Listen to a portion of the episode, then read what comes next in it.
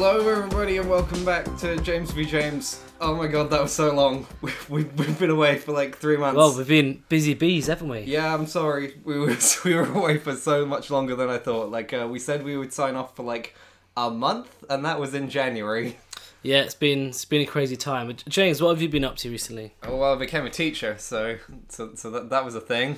Well, we both qualified together, didn't we? Yeah, yeah, yeah. yeah we, we both qualified in the same place, and then I got a job there, so so that's pretty cool. Um, you're going to be teaching there later, so that's yeah, that's rad. Yeah, do a little bit here and there. Yeah. Yeah, but um, uh, being teachers uh, is, is a very scary adult job that us millennials are not built for. So. No, especially during the training when I was sending you. Um, you know, alt-right memes over the um, yeah, yeah, over the computers. Yeah, we were quite shit students, to be honest. We, we would hate to have students like us in any kind of class because we were any, just say any political meme I could find on the yeah. internet. I just send to you and just wait until you smile. Yeah, and it didn't help that I was taking all my notes on my iPad, so I'm just every now and then getting like a fucking political joke from across the room. Whenever we, whenever either of us spotted something political, we would uh, joke at each other or just literally like.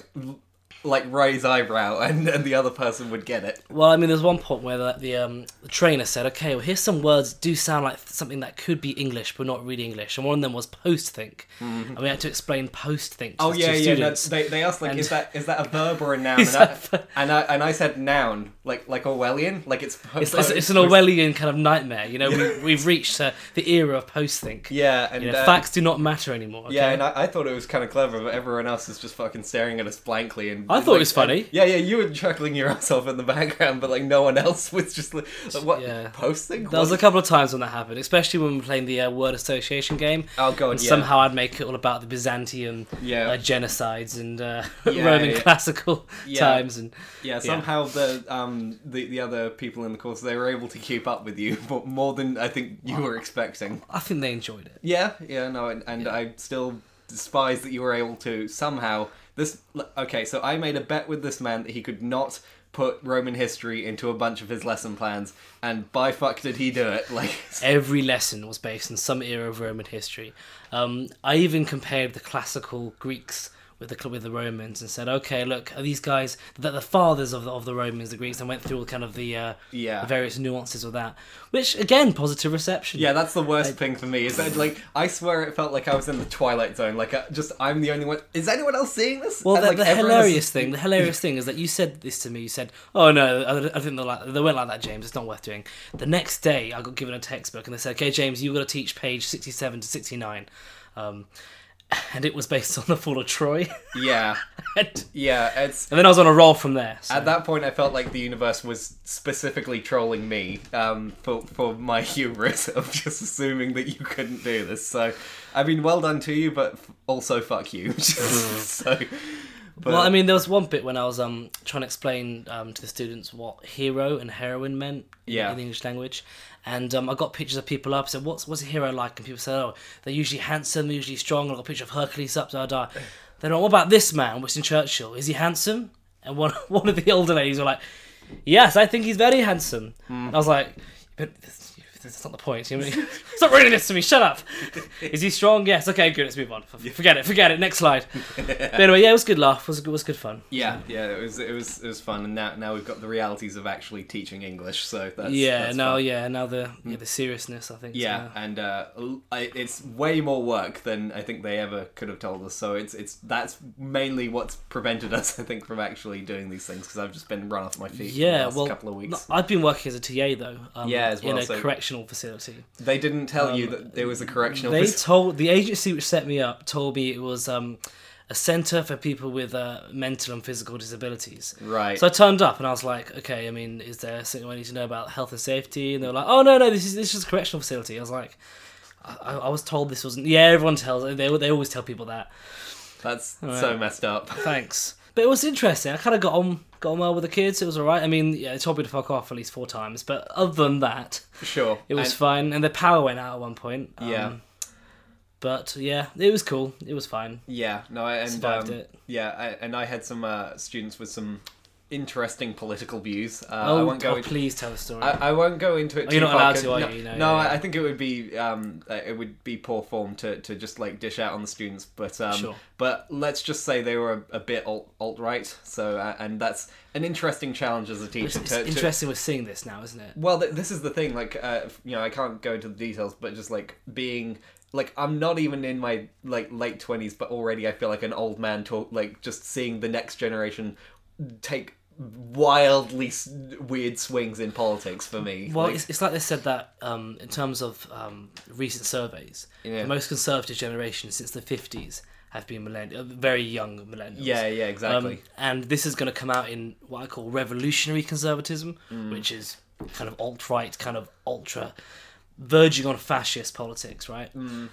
You know, the kind of Donald Trump-ish times a thousand. Yeah, I mean, you know? The thing is that they were they were doing it in jokes, like very, very, f- way too far kind of jokes. But um, this but, this guy wasn't quite joking though. Um, the, it was the kind of jokes where it's like you're just saying a very shocking thing, but I could also believe that you actually think that kind of thing. Yeah. Where it's like, although people think of that about me though sometimes. True, but no, I, I, I could see that may, maybe.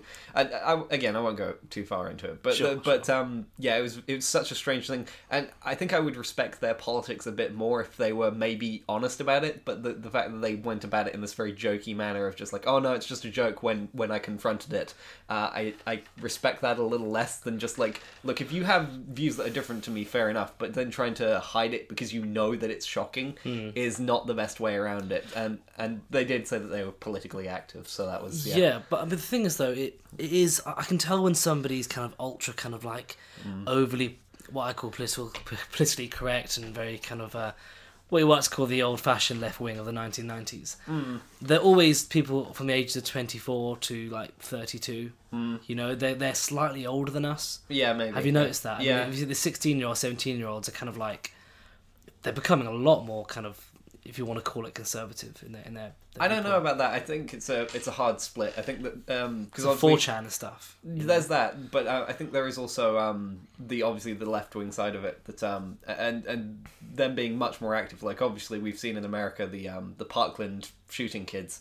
Uh, they've been very politically active about trying to get um, you know, guns, uh, not banned, but just like some kind of gun control, because they... Sure, it's po- as you said, it's polarising, isn't yeah, it? Yeah, yeah, oh yeah, but um, so like, it's just politically active on, on both sides, and it's mu- much more much more strong. Which on... which is interesting, because the criticism of Western culture, and American and British culture in particular, mm. is that there's widespread apathy. Mm. That's not the case anymore. That criticism is kind of being debunked now, isn't yeah. it? That's not just not the case. People yeah. are actually very active now. I kind They're of, very interested now. I miss apathy a little bit. I, I miss... Because it made like, you feel special. I feel the same. Not even... Well, well, maybe. But but also just like...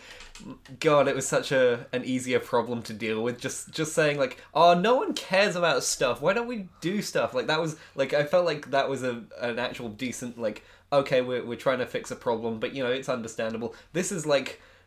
like ride or die, shit's gonna get fucked if, if things go go far, you know. It's like a everyone's extreme, everyone's angry. It's uh it's a bit more of a of, of an intense problem to deal with, you know. I guess so. In the old days, you looked at as a quack, but now you kind of it's it's it's become everyone's political. Everyone's political, yeah, yeah, exactly. And everything is political, and everything has to be deconstructed. Though even I think that goes a little far sometimes, where it's like, Friends is problematic. Let's have a fucking... Oh my... my, my let's God. have a fucking three-page read of this. What's hilarious... Remember that episode where Ross was um, really kind of funny about having a male nanny? Yeah, Remember yeah. that? And the whole point of the episode is that he changed his mind at the end. He was like, I want the nanny, you know? Yeah. The, the, they missed that. Yeah. They missed that when when BuzzFeed wrote the article about how evil Ross was. Yeah. You know, it's kind of like... It's outrage culture, isn't it? And yeah. it, as much as it exists on the right... I don't know why. It just annoys me more on the left. Mm. I don't know... I mean, I it know. annoys me more more on the right, because there seems to be like genuine, like at least when it's on the left, it's kind of this academic criticism where it's it's snooty and dumb and pretentious, but it's like, all right, that's not hurting anything. When it's on the right, there's a bit more anger behind it, and that's a bit more troubling. Sure, you know? sure.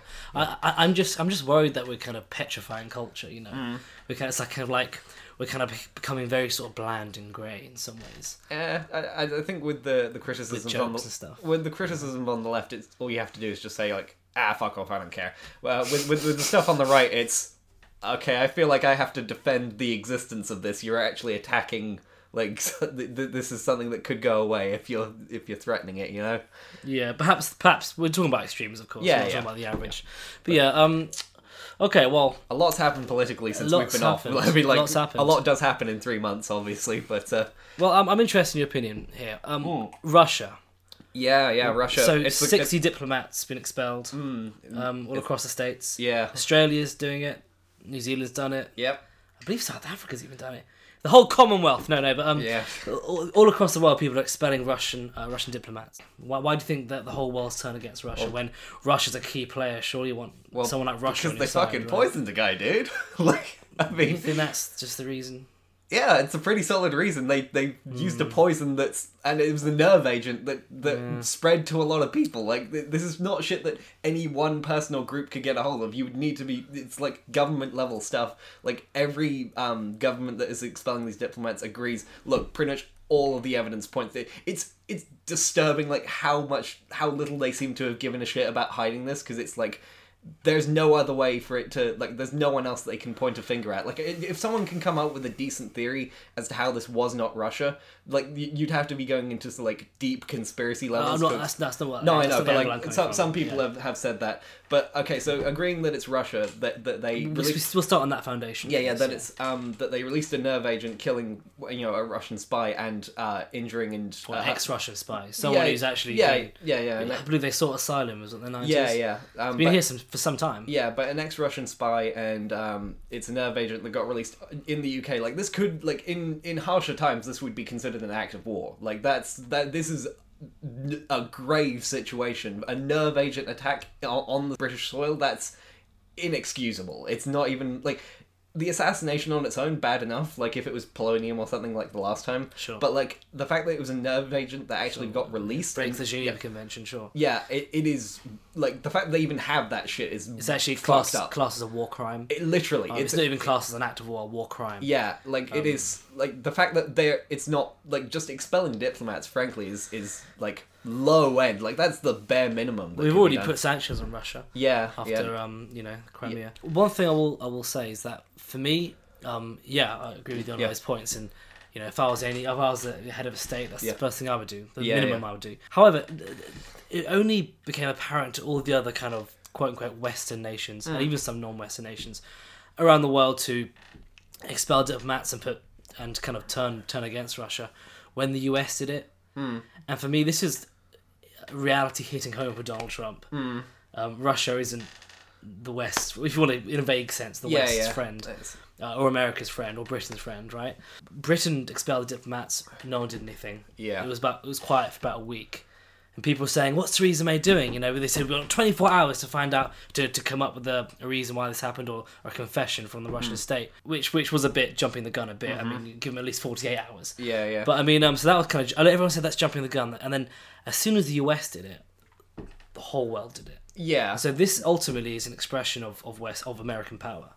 I um, suppose so. It's, it's it's it's an expression of the lack of of diplomatic power that the U K now has, mm. and the amount of diplomatic power that the U S has.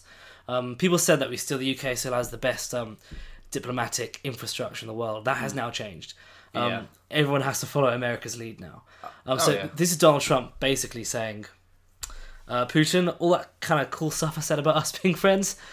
Yeah, that's I not really it... the case anymore, and everyone else kind of follows suit. I don't really think Australia and New Zealand, all the other countries, were really, really, to be honest, I don't really think they were outraged as much as they said they would.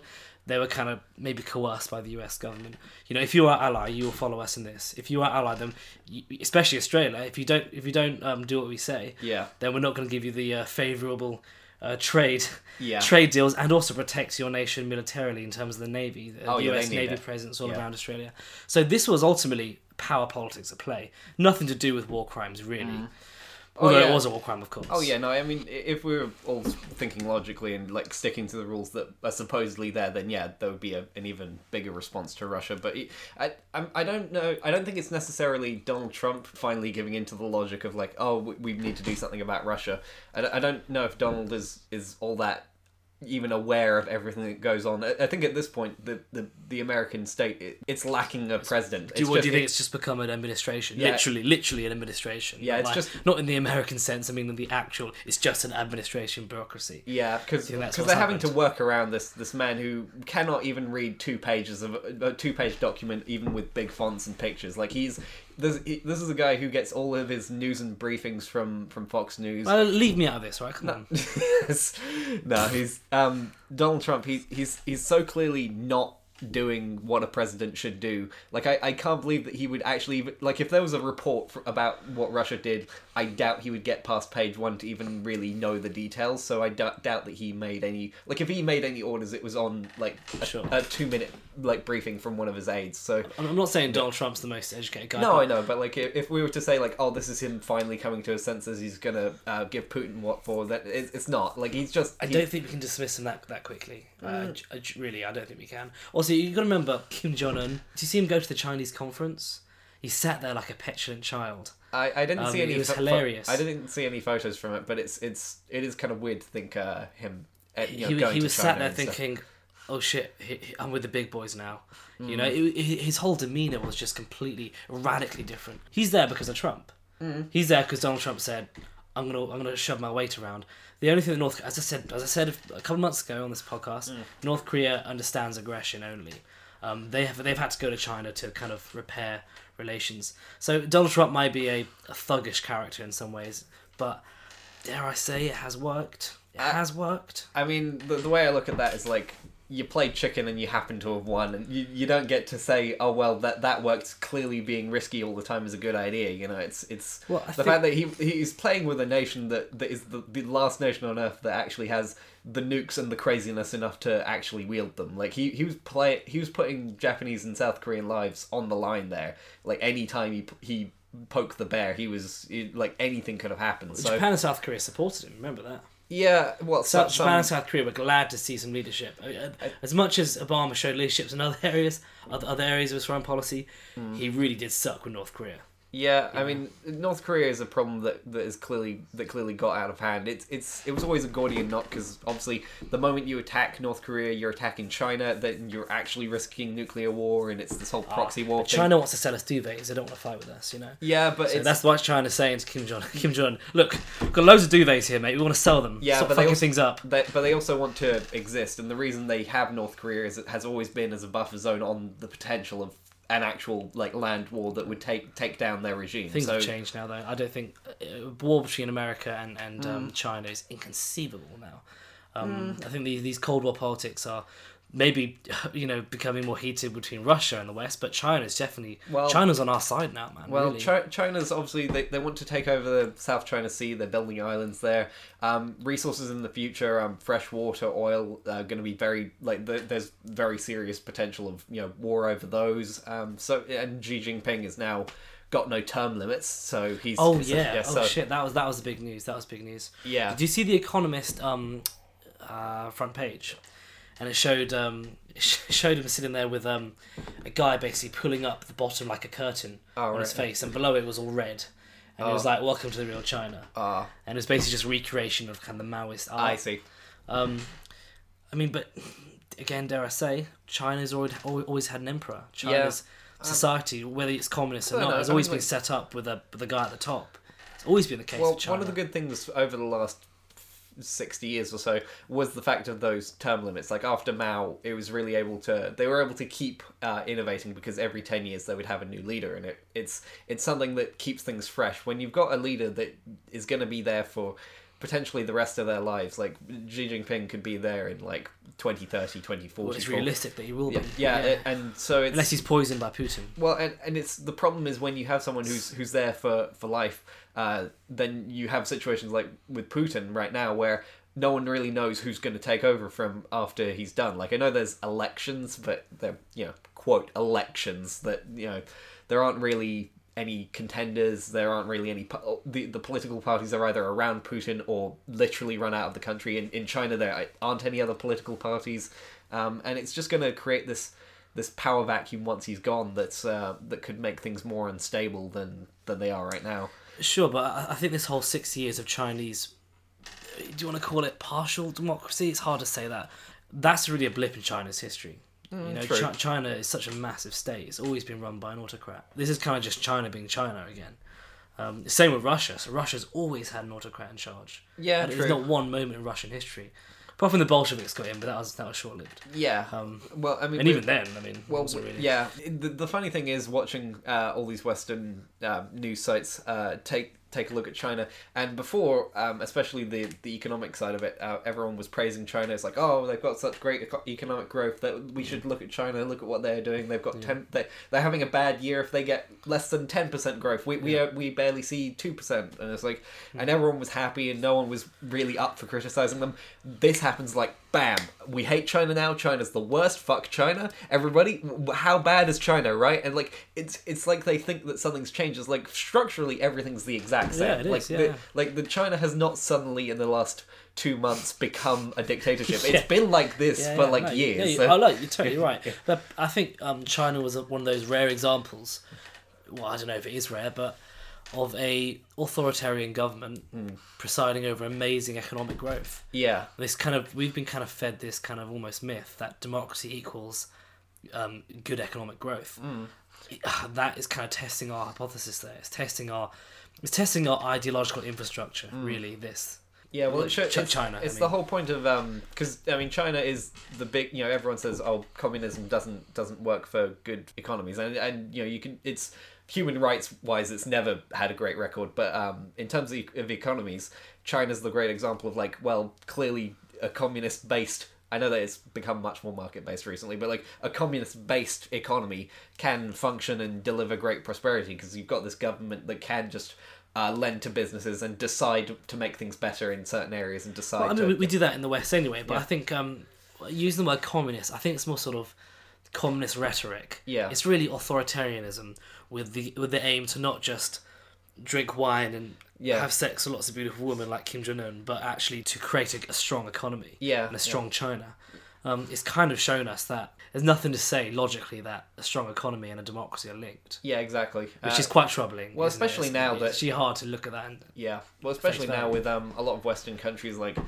A lot of economists are basically just saying uh, we should just expect and uh, assume that the economic growth is not going to go above, like...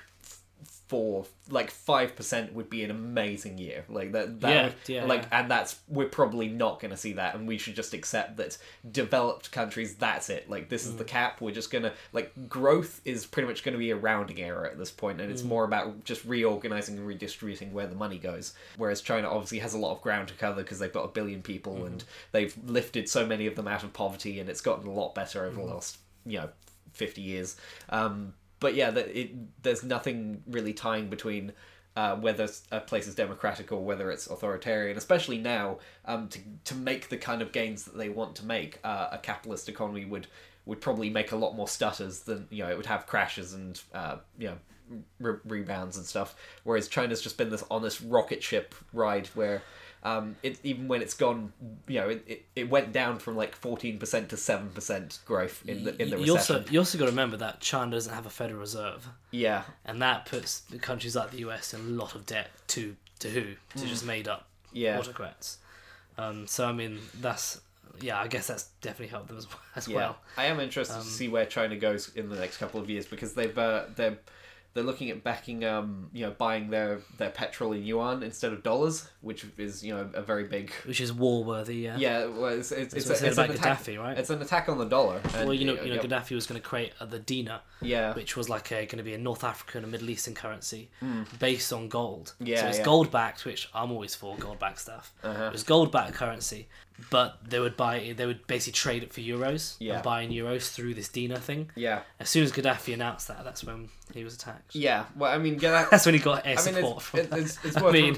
it's worth remembering Gaddafi also... I'm not going to go down this conspiracy theory, no, no, but, but he, you know... It's worth it's remembering he also wanted to be the king of Africa, so, you know, he, he wasn't exactly just, you know... Well, Gaddafi's yeah. um, Libya is a lot better than... Oh, yeah, than it is now. If you want to yeah. call it our Libya. Yes. Yeah, yeah, no, it's... Uh, Um, but that's a, a whole episode in yeah, itself. But um, yeah, Ch- China's China's this fascinating thing looking into the future of what, what exactly they're doing. Um, China's also, because there's a growing middle class in China, mm. not only they're consuming more meat and buying cars, but they're also demanding more rights. Mm. And so this is something we should do see in, when living standards rise. Obviously, we see people demanding more yeah. political freedoms. So, I mean... what I said about China always being the way China's been for the last, what, three thousand years? It's been yeah. as a civilization, as a coherent unit. unit. Could that change? Maybe. Well, it'd be interesting. Um, well, the fact that they, they, they demand rights, but they also demand better quality of, of living just in general from, like, for example, a lot of the cities were so polluted where you would have to wear face masks to walk around because there was so much smog.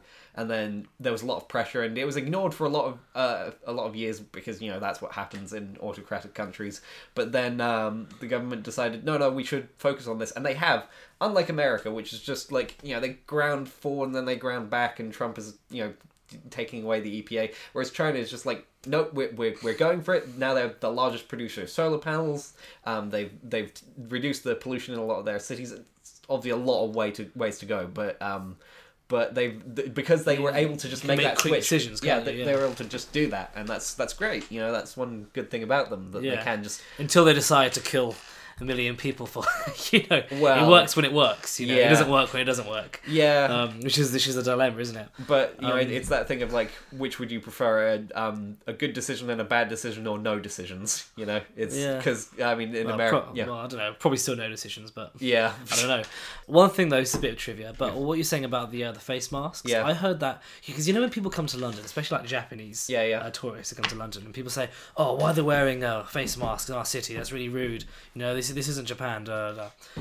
It's like, well, that's actually, the reason why a lot of Japanese people wear these, these mm. face masks is because um, they, they've got a cold, they've got and they don't want to spread it to you. Yeah, And yeah. that's a cultural thing. Mm. And so they're actually being uh, yeah. pretty um, considerate. It's good. Yeah, and that's... then we're shitting on that. Yeah. So, no, I wish, um, that, that, I wish that, that was more just, common, because yeah, um, yeah the, there have been a lot of studies with face masks just yeah. in Asia, and it's it, it's actually good for... And there's so many people packed into little places in oh, Asia. Oh, yeah, no, they need you it. Need yeah, more you kind need, of... Yeah. Um, makes sense. But yeah, that's...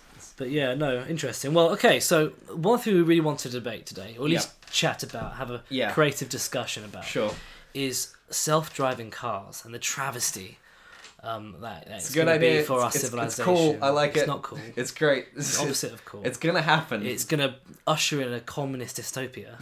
Um, yeah, sure. But anyway, right. let's tell people about a bit, because you're more kind of... All right. You know a bit more about the technology than I do. Okay, sure. Um, I'm um, taking this from like a political sure. point of view. I mean, I've been watching this for... I remember back in two thousand seven watching the first um, self-driving car uh, races, and like the, it's literally just like trying to get a self-driving car like around a, a parking area and, and through a desert.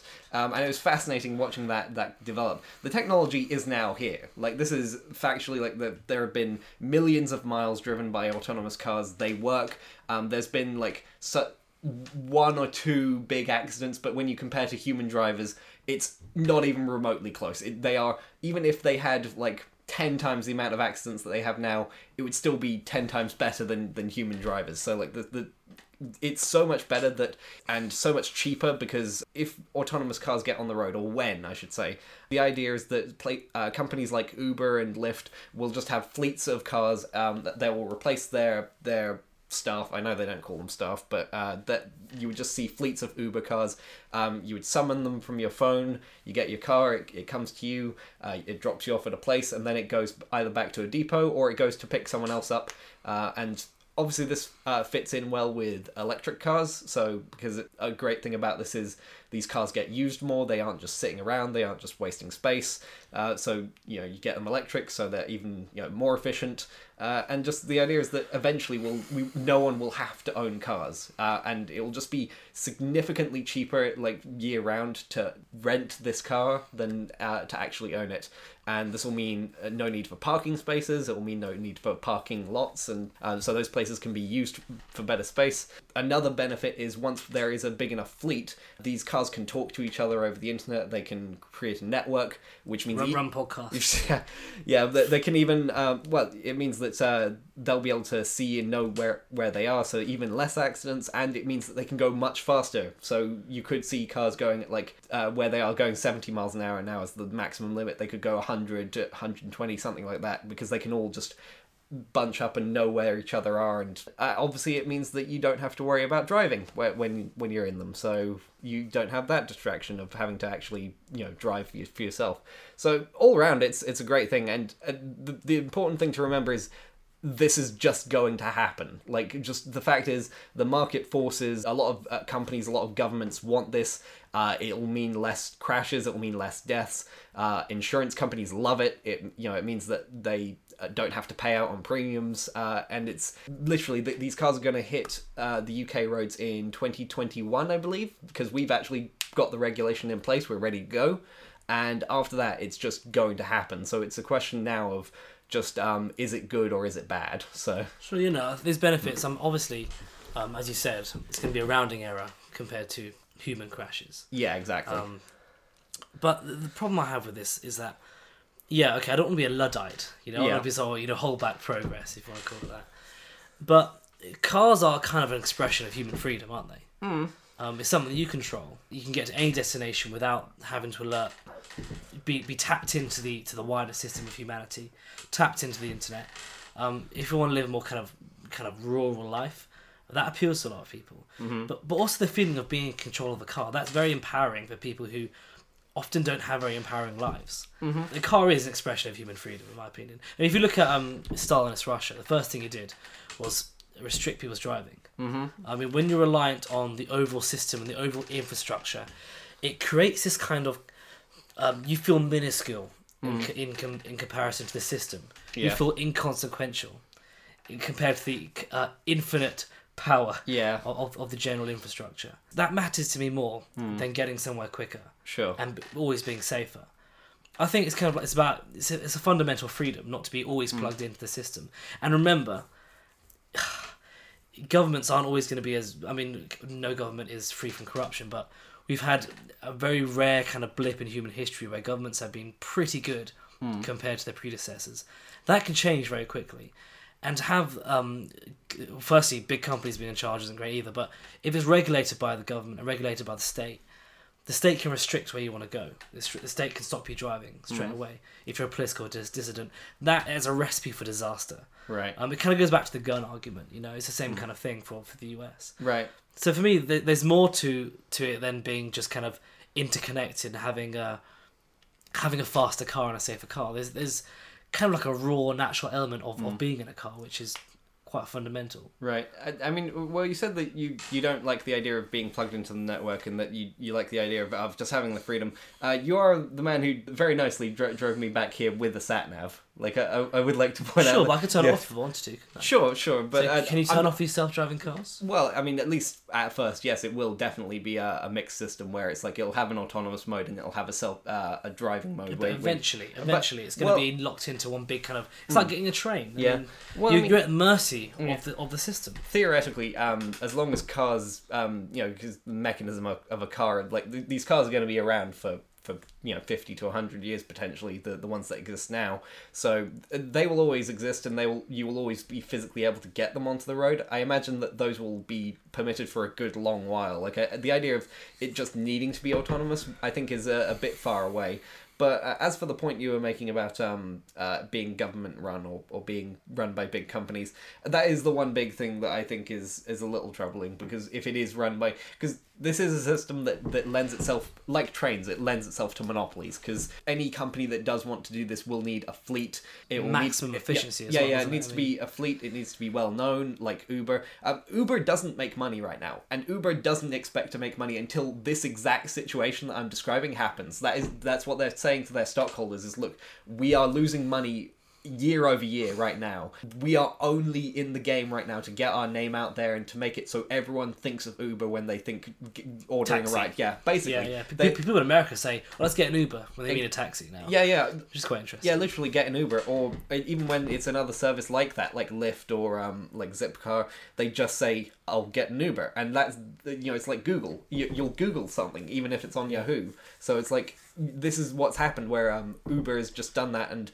and like all these other companies are going to try and compete in it, but it's it's a system that, that lends itself especially to local monopolies, where you'll need to have a fleet of cars within reasonable distance to where someone will have to use that particular service. They won't be able to just say, oh, should I get an Uber or a Lyft or a Zipcar? Because there'll only be one or two in the area. So uh, this is where there would need to be some government-run thing of it, because like with trains, if there's no, right, if, exactly. if, if it's just going to be a monopoly, then it's just going to be screwing people over. But, so. but we found this at trains. We've we've had this argument so mm. many times yeah. when we've been sitting on trains together. Yeah. Okay.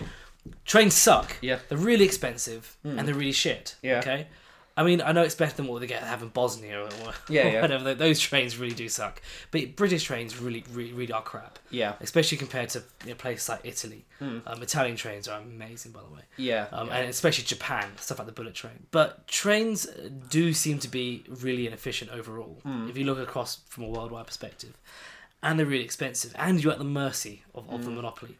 But if you make it a government-run thing, then it's it's arguably even worse. The government is just incapable of running trains. Well, the... the, the I mean, we saw this in the seventies and the eighties. Didn't we? Well, I mean, that that was because it was, inten- I would argue, intentionally sabotaged by um, to- successive Tory governments who were not interested in properly funding or managing those those companies as as train companies. Well, I mean, trade unions yeah. are a part to play, a massive part to play. Yeah, yeah, no, definitely, because the a bit, right. the biggest part of, of trains in terms of their costs is definitely the, the people on them. Like, a, right. uh, on a plane, a plane ticket is cheap. cheaper because they only have to pay those people for two hours, whereas on a train across America especially they have to pay them for four or five hours so of yeah. course it's much bigger costs. And then they also have to maintain the infrastructure. You know, a plane can fly, it's just flying through air. um, a, a train going over rails, yeah they have to maintain the rails, they have to build new ones, it's very expensive to buy land. yeah it, it's, there's all those things. A government is a, a bit better than the companies that we have running them, because the government, uh, when it runs every aspect of the train network, it doesn't have to worry about about bureaucracy between different companies. It doesn't have to worry about different trade unions. It's just one single system where they're able to easily negotiate between well, each other. Again, I don't yeah. have the answer here, because monopolies yeah. are one of those kind yeah. of anomalies in, in kind of free markets, mm. quote unquote free markets, because they're not, you can't compete, can you? You can't no, compete. No, exactly. But that's my issue. You're yeah. saying, oh, it's the Tories. I'm saying it's trade unions. The, the transport has become a political mm. issue subject to political pressures. I don't want that with cars. Yeah. As long as you pay your insurance and don't kill anyone, you should be able to drive a car if you pass a test. Mm. And let's not go into passing tests. So I've been through that. yeah. Um, so I don't want political pressures. Mm. It's, it's bad enough for the trains. I mm. don't want it with cars. I want them to be a human thing mm. which individuals can use at their mercy, not at the mercy of governments, whether mm. it's left or right wing mm. or whatever. Yeah, that thing, for me, is my issue with it. Yeah, the thing is with um with cars that's um it doesn't have the problems that trains have, in that um obviously it's not rails, it's you know it's just roads. Um, there's no employees that they, they especially with Uber they they have. They don't want any employees. They want to automate the whole system. They want it just to be um as few middlemen as possible. You don't have to worry about people checking tickets and shit. It's just just on that. Yeah, sorry yeah. to interrupt, but Uber. Have you seen? Do you watch that video about Ubers? The, the way they get paid. Um, no, their pay basically works out as a loan. That's, so, so the way the way wow. people, the reason why people start working for Uber is because they need money quickly. I need yeah. money in the next three months, and I make a good few grand. But because they have to pay their own tax and national insurance, blah blah blah, blah yeah. it actually works out as as less. They actually end up spending more than they make, but they make a lot of money in a very short amount of time. Right. And so people would say, okay, well, actually, I'm better off having four grand in my account and paying six grand over the year away. Because actually, in the long term, I have four grand buffer in my account. Wow, that's see what fucked. I'm saying. That is, that is depends some, what you want. These yeah. guys it works for. Otherwise, they wouldn't do it. That is some dystopian capitalism shit right there. That is that is the kind of shit where it's like, right. holy shit. That is like you're working to to get a loan, like yeah, from, that, from that, your that boss. Is dark. To, yeah, but yeah, it, it works yeah, for some people, you know. I mean, it, it or they're not doing the math. One of those two. Yeah, no, it's, it's quite possibly the second one. But anyway, but, we'll agree it's fucked up. But what but, what, what I mean is. Yeah, you don't want that to be the, the standard. Mm, yeah, but the thing is with, well, like I was saying, um, Uber's goal is that, that it's shit what they're doing right now, exploiting people, but I, I would almost prefer it if in this future scenario, they are just literally just the autonomous car guys. And, and I think, again, it's it's something that I would... It's it's neither a great situation from a business perspective, but if we we have to choose between monopoly and government run, I'm going to go with government run because I think it's it's something that could be run decently. My only worry would be a conservative government or something coming in like they have before, like like they did with the post office and trains and all the other shit that they've sold off, where they just underfund it, and uh, the, it looks very much like they want to do this with the N H S, where they just leave it to, to rot and don't fix its problems, and then say, oh no, let's just sell it off. You know, it's a very troubling philosophy that they seem to, to follow with public services. But dude, I mean, yeah. I, I, I, yeah. I've got a friend who works yeah. at a medical company which sells the N H S. Yeah. And the politics involved in that is just ridiculous. The mm. N H S is spending is, is mental. Yeah. You know, I, I want a well-funded healthcare system, but yeah. frankly, there's money. They spend a thousand pounds on a shitty bed. Yeah. You know, things like that. I mean, it's it's the N H S isn't underfunded. Mm. It's just the money spent really unwisely. But that's a whole debate for another yeah, time. Yeah, that's a whole other thing. But... I, I think I think the problem is that you're saying monopoly or state run. I'm saying fuck that. I'm mm. saying just put petrol on your car, or maybe the electric car. It doesn't matter how it's run yeah. to me. Well, of course, I'd, I prefer electric, but... Yeah. Although cool. um, deaf people wouldn't prefer electric. Oh, yeah. Um, well, no, I, I like that because um, the new... Sorry, uh, blind people wouldn't no, prefer electric. The, the, the, the new they, elec- can't hear, they can't hear electric cars, right? Yeah, the new electric uh, cars have um, speakers in them, so you can put whatever noise you want. Oh, so, that's some, clever. so some people yeah, put, nice. like, um, the noise from the Enterprise, or like, it's the Star Trek Enterprise, or tar- the TARDIS going by. I'd, I'd, I'd have Curb Your Meme song. Yeah. No, boom, boom, boom, doo. Anyway, yeah. I was just on repeat all day. Um... Where were we?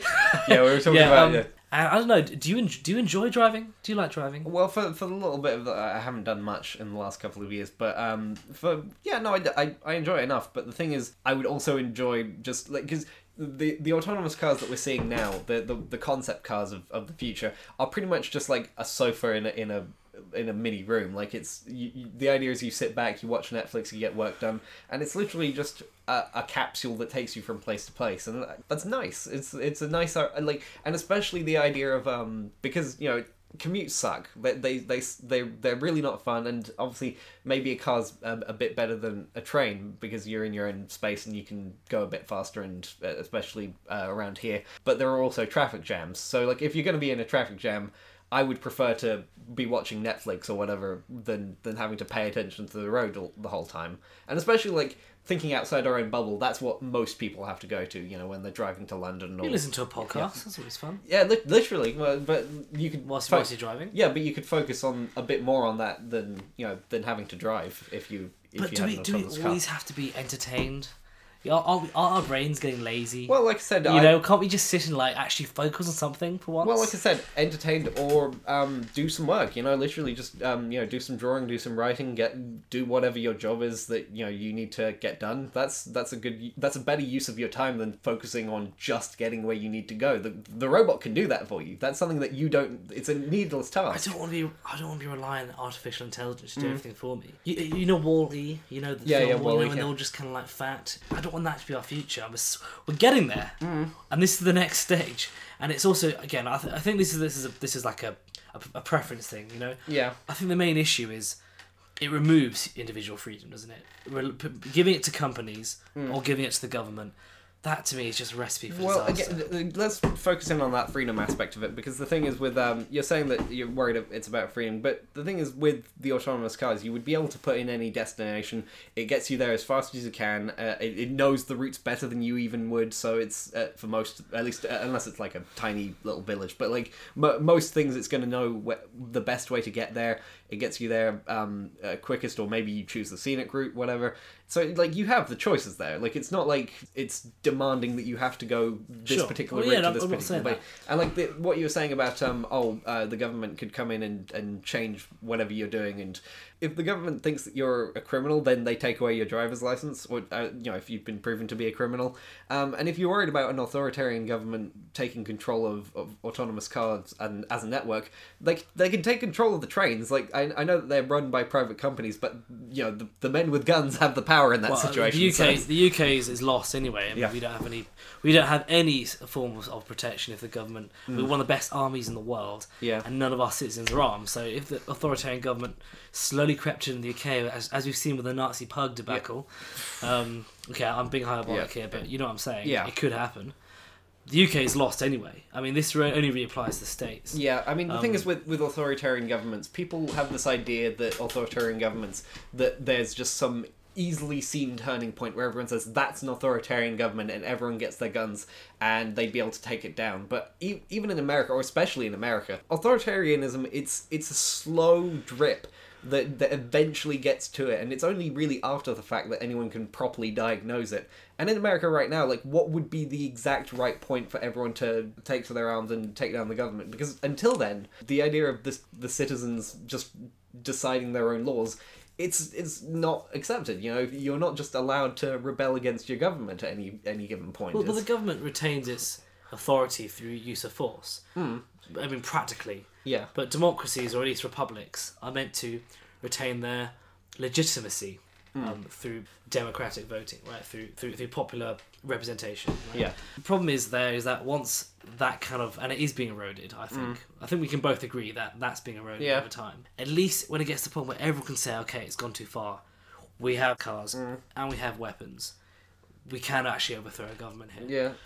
Yeah. Europe can't do that. You know, and Europe has walked into authoritarianism uh, many times. I mean, if you if you lived in Germany mm. in nineteen ten, you would never have thought that mm. Nazi Germany would have would have come around, and that was a mere thirty years. And of course, Germany wasn't really a republic in those days, but, yeah, but... I mean, the, the the royal family still had still let let Germany be relatively free. Course, yeah. compared to Nazis. Like I said, um, I any authori- any authoritarian state where the authoritarian government that comes out of it, if it, if an authoritarian government springs out of what is an, uh, effectively a democratic state, then it's going to be something that uh, at least a plurality of people support. Uh, it's going to have uh, it's going to have had logic to, to where it got to, to where it is. Um, it's going to have an enemy to face, you, or a crisis where it says, yeah. no, these these means are necessary. So, like, any group of people who are going to go against that authoritarian state, that as long as that authoritarian state didn't come about by its own revolution, if, you know, you're the, the first revolution and you have to take down the government that, that's there, you are going to be the villains and you're probably going to be the minority. And especially now, yeah, techno- technologically, you've got no shot. Like, if the authoritarian government has been democratically elected and they have control over um, the army, the nukes, the you know the, the submarines, then you have no fucking way around it. It's it's pretty much like, uh, unless it's gotten to the point where, you know, I hate to Godwin's law this, but and, and, until it gets to the point where people are walking into the ovens, you've basically got no recourse for it. Well, the, the thing is though, yeah. the thing is though that. I mean, we saw... Okay, I'm no, I'm in no way insinuating that Donald Trump was an authoritarian here. But Donald Trump got elected not via the popular vote, mm. did he? No, exactly. It's, so, it's, I mean, yeah. authoritarian governments can get in through through those kind of means. Yeah. It doesn't mean the majority support them. And once they do start... Cra- I said the plurality. Out. Like, the, you know, he, he won the plurality of the votes. He won enough votes in each place to, to, to get into the... You know, that's... Yeah, he, he won yeah. the electoral college. Yeah, yeah. yeah. So he, he won it through the legal means. Yeah. yeah. But, but but that's still over fifty percent of the population which didn't want him in, as mm. we've discussed before. Sure. Um, so that's like, say, if you want to put that in, put that kind of example into an authoritarian context, mm. there's more than enough people who could stand against it. And I remember a lot of people didn't actually support the Nazis in Nazi Germany. No, I know. It was actually a strong a strong group in society, but there was more than enough people to throw it, to shoot it down if they had weapons. But again, Hitler confiscated weapons. Um, again, I'm, actually, not, I'm not saying that no one should have A Rs. But actually, he um, should have A Rs, uh, he he mainly confiscated weapons from Jewish people, and it, it, there was a, wep- uh, a weapon restriction law right after World War One that um, the Nazis actually repealed for most Germans. Like they they increased gun rights for a lot of German citizens. That it was mainly the Jewish people that they specifically targeted as actually taking away their weaponry. Well, that's the case. That's news yeah. to me. But yeah. even then, yeah. you're taking away weapons from a group of people. Oh yeah, but like, leaving them vulnerable. Yeah, so, I but mean, that was a very specific targeted point of intentionally disarming one one group of people. But, you know, but, so the, but the idea is once yeah. people are disarmed, they are at the mercy of other people. And again, I'm not saying people should have like A R rifles, mm. you know, like yeah. machine guns, but like handguns. If, if every American had a handgun mm. and marched on Washington, yeah. the American government would collapse very quickly. W- in know? terms of um, bringing it back to the car side of it, though, I mean, like I said, the, wait, was well, it, sorry, actually, yeah, can I just can I just sure, go on that one yeah, last point? Sure, yeah, sure. I was trying to get to this, right? Yeah, yeah, sure. You're saying it's a slow dripping effect. Yeah. That is that is a slow dripping effect. You know, mm. making cars either a part of monopoly or a government. That is part of the slow dripping down. Yeah. So that's what I was trying to make. Sure, sure. No, I, I get I get your point. I mean, the thing is with that, it is just the march of technology. It's not something that's um, chosen by anyone in particular. It's not a conspiracy. It's just this technology's here. And because we have a free-ish market, um, people uh, will go with the cheapest, best option that, that gives them the most comfort for the cheapest price. And um, cars are only going to get more expensive. Oil is going to only get more expensive in the future. They're going to end up choosing the car that um, is the most efficient, um, best quality, that gets them to to the you know get gets them through their morning commute in the happiest, cheapest way that they can. And it's it's that situation of, like, even if people like yourself um, don't go with it, it's still going to be a massively popular, especially once people start hearing the st- statistics of, uh, okay, autonomous cars are at fifty percent saturation and vehicle deaths are down like eighty percent. Like, mm-hmm. once that starts ha- coming, uh, and people say, oh, wow, I, I knew someone who was killed by a car, and, like, it gets to be this thing of, like, oh, there's no more car deaths, there's no more traffic jams, mm-hmm. there's no more waiting in, in, in terrible, uh, you know, disgusting smog in cities. You know, that's, once people start hearing that, it won't matter what, you know, uh, dense political theory is, you know, behind it, yeah. of, like, whether there's some cyberpunk dystopia or whatever, it's it's just going to be better for for people. And th- then, after that, then we can start talking about, okay, has this gone too far? Is this a problem, you know? Well, I, I, that is a strong argument. Yeah. I, I think, though, when it's gone too far, then I don't want to leave it to when it's gone too far. Yeah, discuss whether it's a problem. I think what we're really getting at here is the overall trend is technology taking away democratic ideology. Oh, yeah, no. Which it, I think we both agree it probably is, isn't yeah, it? Yeah, well, I wouldn't say that it's necessarily um, taking it away directly. I think what's happening, especially like with this whole Facebook with... Um, it can be less important. Yeah, well, it, it's, what it's what's happening is basically this, this stuff with like um, Facebook and Cambridge Analytica. You know, the fact that information was just literally sold by one company to another, and, and that... could have swayed political opinions, and we're getting into these deep psychological questions of yeah. like, uh, is that okay? Is it okay for them to know this stuff about you? And if it isn't, then what what can we do against it? You know, it's it's gotten to this point where we are really seriously questioning what counts as consent from the people. Yeah, like, cause, yeah, yeah, yeah. I mean, what's really interesting, what you said, I think you, you mentioned this in yeah. a podcast some, some yeah. time back. We were talking about um, how the U S, um, when the U S Constitution was first constituted. Yeah. Um, was it a Wednesday people vote? Yeah, so oh, Tuesday, them, yeah. Tuesday, yeah. So it gives them time to walk from their farms yeah. and leave their farms over like yeah. certain so, like so days. What would happen was um, you'd right. have you'd have church on Sunday, and then yeah. they would need Monday to walk to the yeah. polling station, and then they would get yeah. there on Tuesday. That's ridiculous. Yeah, you know, and the, the idea is that in those days democracy was feasible, like in the yeah. sense that it was in America in those days. Mm. People knew everyone. Yeah, you know, it, it, there's loose connection between everyone. I mean, what there was, was it two million people? Um, in living in America during the Revolution, in yeah the first colonies, I believe yeah. so.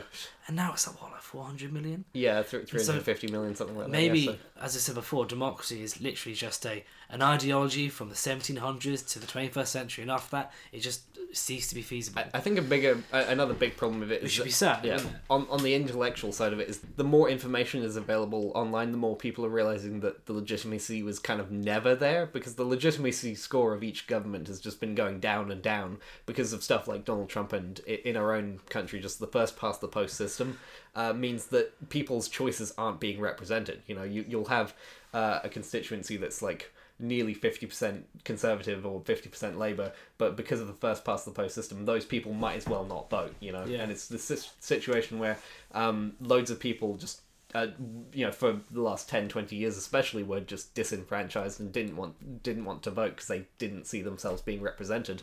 And now people are trying, they're getting politically active, and they're still yeah. not being represented, and they realise that the the systems that we have in place are just not conducive to what people want. We we, we basically, we've gotten too smart, we've gotten too educated, right. and people know too much about yeah. how uh, they've seen the man behind the curtain and stuff. They're, they're angry, obviously. Well, d- democracy requires... Yeah. Some people say d- democracy requires an educated population, mm.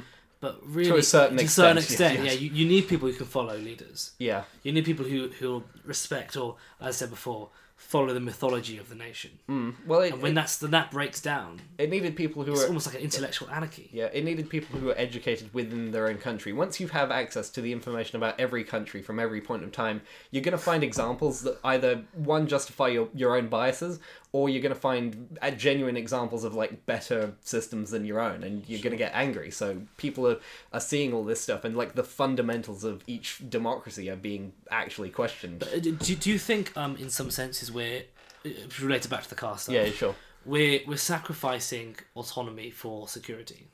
I wouldn't even say literally. I wouldn't even say security. I'd just say comfort. Like, pe- like the comfort thing, security. Yeah, you know what I'm saying? Yeah, so yeah. It's the same kind of concept. Yeah, yeah. Really. But with, like with two sides, the same. Yeah, kind. Like with Facebook, it's it's this thing of and co- companies like it, Google and all these other companies, we've given up all of this privacy, all this security yeah. for ease of use, and you yeah. know, and and I would say it's mostly to, to get stuff for free because like, can yeah. you imagine if Google um didn't sell you any ads but just charged you a ten pound a year fee or whatever? I'd pay that. Yeah, or like even a hundred pound a year. Like I'd still pay even that. that, like um, if it was a premium service, which it, I believe it could, like YouTube, um, I, like YouTube Red, I want to come over here so that I don't have to ever see an ad again, but I can just pay for the content. Also, you can yeah. actually listen to YouTube music. Yeah, yeah. That, we're closing the phone. Yeah, yeah, exactly. So that's, that, we, we've sent man to the moon, but nothing's good enough until I can listen to music, YouTube music in my pocket without it yeah, turning ex- off. Yeah, exactly, right? God! Yeah, it would be It'll, great. Um, but yeah, like the, I think I would much prefer it to pay for the services that, that, that are out there rather than having to watch ads all the time, because with ads, it's um, created this system where the stuff that is the most sensational is the stuff that gets the most attention, which is why we're seeing a lot more stuff from like InfoWars and... Um, but, but, but how do people get paid though? How would the, the, the content creators get paid? Well, with YouTube, um, with YouTube Red, it's still basically they pay the creators the same amount they would get from ad revenue, but instead it's just from the view um, from your own... coins. Okay. So so YouTube collects everyone's ten pounds a month or whatever and uh, distributes it on views. Yeah, distributes it based, based on, on views. Based on, based on maybe views. Have some complex al- algorithm where likes are matter as well. Likes yeah, are possibly. Put into the equations. I mean, personally, things. I would like to see um, a cryptocurrency-based system where it, it's based on yeah, you know, yeah, the, where, the, that, yeah. where the views actually like mine cryptocurrency yeah, and like have it uh, leak out like that. Like I think that would be a... Like there's this um, platform, Steam It, um, that I've, I've started using, and that's pretty that's pretty good. So like the more you upvote stuff, the more your own clout increases. So you hmm. the, so at first you, you like a con- thing, and it gives the person one cent or what one or one hmm. penny. But the more you do it, the more active you are on the site. The you can get your thing up to where you liking a piece of content gives them one pound or one dollar. Sure. So, and that's a really good idea. I think like if YouTube could become a distributed network, that would be a great way. And a similar thing with the cars. Like a lot of people have suggested it would be a great way to kind of get it out of the hands of government and companies to make it this distributed um, cryptocurrency-based network where uh, the, the actual computing power could be owned by no one. And uh, on the anarcho-communist scale, I, I quite I quite like the idea of this, you know, being outside of companies and countries. But you're still locked into this system, aren't you? And that's what I think people should in have a, a choice sense, but to turn away from yeah. from the modern world if they want to. Mm. And go get a car and drive out into the rural mountains and, and build a hut. You know, I think people should be able to do that still. Well, I mean, functional... Not everyone wants to be locked into this human project we have going. Well, a lot of, a lot of people say that to especially anarcho-communists, like, oh, you, you don't like capitalism, you should just leave and go live in a cabin. The the problems with that are, one, modern humans are not taught to or physically really built for that sort of living. And even if we were, um, the government won't let me. Like, you know, they, they'll hunt you down for income tax or whatever, like, whatever yeah. they can find. They, you're not, you're physically not allowed to exit this system. You know, this is... Um, capitalism is compulsory, as they say. You know, it's, it's not just capitalism. It's, no, I know, it's I know, I know, I know. But, but I'm just saying, like that. That's society's the, right. I know what you're saying. Yeah, that's yeah, the yeah. response to. Um, well, it's it's, um, it's quite interesting. I was, I'm really into Joe Rogan at the moment. Mm. He's got a great podcast. But I was um, he, he said something once. He said something. Um, he said, people say that um, yeah, we're not in a natural habitat. And it's like, actually no. Today, roads and cars. And uh, you know, little dogs. Yeah. And like fast food chains. That is the natural habitat now. It's freezing alone in the forest yeah. for a couple of weeks whilst reading um, Marx's theory, yeah. that is not natural anymore. Yeah, you are exactly. not in your natural habitat anymore. Yeah. Which is an interesting take. I'm not sure if I buy it, but yeah. it's an interesting take on it. Yeah, I think ultimately, you know, I think it's a strong argument for the cars. Mm. Um, I'm just worried again that we're sacrificing raw autonomy mm. for, for freedom. It's kind of this idea that oh, if you look at parts of the world where there's more more kind of government control, like in the Nordic countries. Yeah. And you say there's higher health benefits here, there's, there's higher quality of life there. And it's like, yeah, but I mean, the whole point of living in a free country, in a free country is that people can choose not to, mm. not to participate or not to pay as much tax and choose to have a shitter life, choose to eat fast food, mm. choose to die younger if they wanted to. You know, and that, that for me is important as well. It's a fine balance between those two. I mean, that perspective of it, of... Uh... oh, people should be free to, to choose to do stuff. When it comes to the, the whole thing of car crashes, you know, like, uh, should you have the choice to, to drive drunk, you know, like... It's, oh, no, it, no, but, no, but it's the golden rule, isn't it? No, it's I know. Only if it, only if it affects yourself. You can't affect, yeah. you can't do something that affects... You can't, like... It's the harm principle, sorry. Yeah. You can do things on your own, but you can't do things to that will actually negatively harm other well, people. Well, e- even in the sense of um, you know, just driving uh, in a way that where where you end up ki- getting your, just yourself killed. Like, even if it's just that, like, should people have the ability to do that if we have a better method around? You know, it's this situation where often, often yeah. they should. You know, I think you you should be able to choose. choose your, your way in life, you know. Mm. I don't think we should be surrounded in a blanket of comfort. Well, it's know? again, it's that, that point of, like, if we have a better solution, it's just, you know, this is, technology's here, it's making situa- the situation better. Um, that's a, you know, person who maybe would have made a bad decision and lost their life or lost a leg or whatever, and that wasn't necessary, and they might have actually been able to do something good, you know. It's this, this wastage of potential where, and, and the fact that people do drive drunk and, you know, get other people killed, you know, it's like, oh, okay, yeah, we, we don't allow it because it's, you know, the, the law comes in after the fact. But again, yeah. that's that's just a punishment after the damage is already done. Yeah, where, when yeah. we could well, be I think prevent drink stuff. driving should, should yeah. be a high penalty anyway. Yeah. I mean, people get like two years for killing someone drink driving now. Oh, yeah, no, I, I mean, mean that's that's insane. Like I said, the, the penalty could be death or, or life life in prison. The fact is that that's not bringing the person back from the dead. You know, the, the autonomous cars could, if they were on the road, that person would not die. You know, the the situation is resolved already there. It's. I know it's well, this... someone has just been killed last week in Florida well, by, by an autonomous car. Just I... let's not forget that. No, There's no one to be held accountable. That is another issue, accountability. Yeah, I mean, th- that is something that needs to be worked out, is, like, who's accountable. I mean, I would say that's probably the company that designed the software would be... Who? Yeah. Some guy working in the tax department, some guy working in the admin department. Yeah, well, I mean, well, it's, it's this faceless entity. I mean, yeah, the, the company involved, yeah, should be responsible. I, I know that that's not as... viscerally, you know, nice as, as someone personally going to, to jail for the for committing a crime, but I, it's it's that thing of um yeah you can't really blame someone because it's not really a person's fault. The software fucked up. But again, I would like to go back to the point of, and I know this is a very cold way of looking at it, but statistically, yeah, but statistically, lower. It is nothing, and it, it's it's like it's so low. That, yes, we do need to work out what we do in those situations, but the idea is that they'll become even rarer as the system goes on and gets better. So it's it's so low right now. The fact that, like, obviously these get brought up, but, like, hundreds, thousands of people die per day, you know, um, in car accidents. Yeah, yeah, and and no true. one brings that up because that's just considered the normal right now. And that's horrendous. You know, it'd be great to, to see a world where... every day, like, we have one car crash and that's the big news story. Like, that would be so much better than the situation right now. Sure. And um, by the way, what I was trying to say earlier, yeah. and that is a good yeah. point, what I was saying earlier, rehabilitation. Right. So punishment should be about re- rehabilitation, but also punishment is about punishment. Mm. There's an element of kind of vengeance there.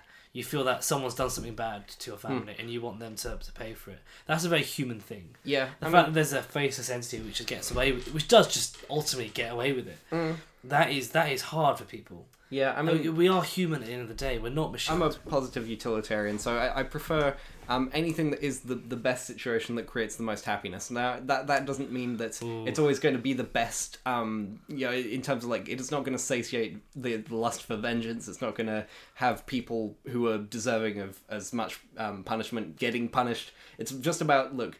what's going to create the most happiness and avoid the most harm, and that is see, autonomy. I, I don't see. Um, I don't think that happiness is, is the end goal. You know, mm. um, you could say I'm a rule utilitarianism, but it's utilitarian where I think there's certain rules, mm. you know, regarding human life and liberty, yeah. da da. But I, I don't even think I'm on that mm. that level. I think responsibility is what we should be going for. A, res- a life, a responsible life, a life of responsibility and freedom. Yeah, I mean, that's more important than happiness. Happiness is just a fleeting. Well, no, I, I, when I say ha- when, when I say happiness, I'm not trying to say, like, oh, everyone should be happy all the time. I, I, my my view of it is life is an existential nightmare anyway, uh, and it's it's there's enough sadness just existing that that. If we can remove the sadness of someone dying in a car crash, if we can remove the sadness of people dying from obesity and all those things, then we can focus on, like, actually living life, like, just actually living in life. And and that has its own ups and downs just from, you know, relationships and mm. loss and uh, and personal endeavors and uh, trying to gain something and losing it. Like, there's that's always going to be there. Like, life, you know, people don't talk about, oh, we should have the personal responsibility of you should have to make your own fires. You shouldn't have... Se- Central heating? What the oh. fuck are you doing? Well, like, okay. you, you, get, you get your you, clothes from, you from a nice c- country? Fuck you. You, you, you should, you should weave your own clothes. That should, no, no, that should no be your responsibility, that. you know? No so. one's saying that. Obviously, we do live in this yeah. system, and we yeah. are results of this system. Yeah. And we rely heavily on the system that we've created, yeah. of course. But I do think there's limits to what actually takes away our kind of humanness. Mm. And, I mean, I think virtual reality is one of those things. Yeah. I think autonomous cars is one of those things. Mm. And I think to some extent, internet addiction is one of those things. Oh, I, I mean, that's something where I would say that that's... that's I've got issues with that. Would, I'm always on the internet. No, I, I would say that's definitely negatively affecting people. And that's where uh, positive utilitarian, I think that's that's making life worse. You know, it's it's mm. not it's not it making us happier. It's not making our lives better. Um, you know, and that's that's something that is objectively mm. not helping. But uh, autonomous cars, I think, uh, would actually... Those would be help. But yeah, or, you know, internet addiction, that's that's I, a problem. I think, I think there's also the issue of... Um, the problem I have with utilitarianism is that we, we try and kind of make assessments based on various statistics and various ideas, mm. when really it's all about perception, isn't it? A perception. This is why I think neutral, quote unquote, to mm. be kind of vague, freedom, mm. quote unquote, is more what I'm interested in, because people can choose their own path, whether that's mm. being self-destructive or, or not. Yeah, well, like you're saying, it, with it's... you know, trying to measure freedom, you know, I mean, like, it's that thing of, like, okay, you have the freedom to, to, to drive. I mean, the thing is, like, you can drive and not do anything illegal, but just be distracted for ten seconds, and just by, just by the fact of statistics, the fact of how the universe works, there will be car crashes. And, yeah, sure. and like, not just some car crashes, a lot. Of, humans are not very good at driving. Like, well, speak for yourself, mate. No, I mean, no, I, from a stati- yeah, from a statistical level. I can't really talk of any just past. Yeah, no, no, no, just humans from a statistical level are not good at piloting two tons, you know, blocks of steel around, like, on wheels, it, around corners. We aren't built to have this level of perception. Like, we, we manage it by some by hook or by crook, we do, but um the fact is, by statistical probability, you will have a certain amount of crashes, even if no one was drunk. Like, and a lot of people do drive drunk or or high to, to or, be fair, not even that. Stupid. Some people I know yeah. who are who are incredibly kind of clumsy or incredibly, yeah yeah exactly dare I be kind of incredibly stupid people I know. Yeah, yeah. And I see they they got a driving license, so they're like seventeen. Yeah, I think, bloody hell, that guy's been driving around. Yeah, exactly. Uh, yeah, uh, I get that as well. Yeah. yeah, but I mean, I know it's a tough one. I mm. think we'll see how, how it evolves, but I think the main problem is monopoly or government or... You yeah, know, no, I that... think the, crypto, the cryptocurrency thing is... is the best solution. Yeah, no, that's out of, out of those. That, that's the third option. Yeah, that's that's something. It, it's yeah. something that I would like to see developed much more. Is um, you know, going the cryptocurrency or going the blockchain route of of just um democratizing these systems to the point where no one owns them and everyone up, updates the software, everyone manages it, no one has direct ownership or, or can force it to do anything, mm. and it's all about whatever nodes on the system are are deciding to do. And it's like, that would be a great way of managing that system where government isn't needed, yeah. the the companies aren't needed. And It's, it's almost like every local level has their own. Like, that would be a oh, great system that, about I, it. I guess we have a conclusion to the yeah. essay. Yeah, no, that would be that would be a great great way around it. A... yeah. Okay, well, I think it's been a it's been a fun discussion. I think yeah. it's been a. I've missed this. Yeah, yeah, no, it's been good. Yeah. Uh, so, um, see you again in three months. Yeah, a couple of years, mate. Maybe, yeah, no. Hopefully, these uh, we we can we can get them out a bit sooner than, than before. Yeah. But uh, no, it's it's we we managed to get somewhere with it. So. Yeah. Good. Um, but end on a handshake as always. Yep. As always. Yep. Right. Um, thanks for listening, Cheers, everybody. Guys. Bye.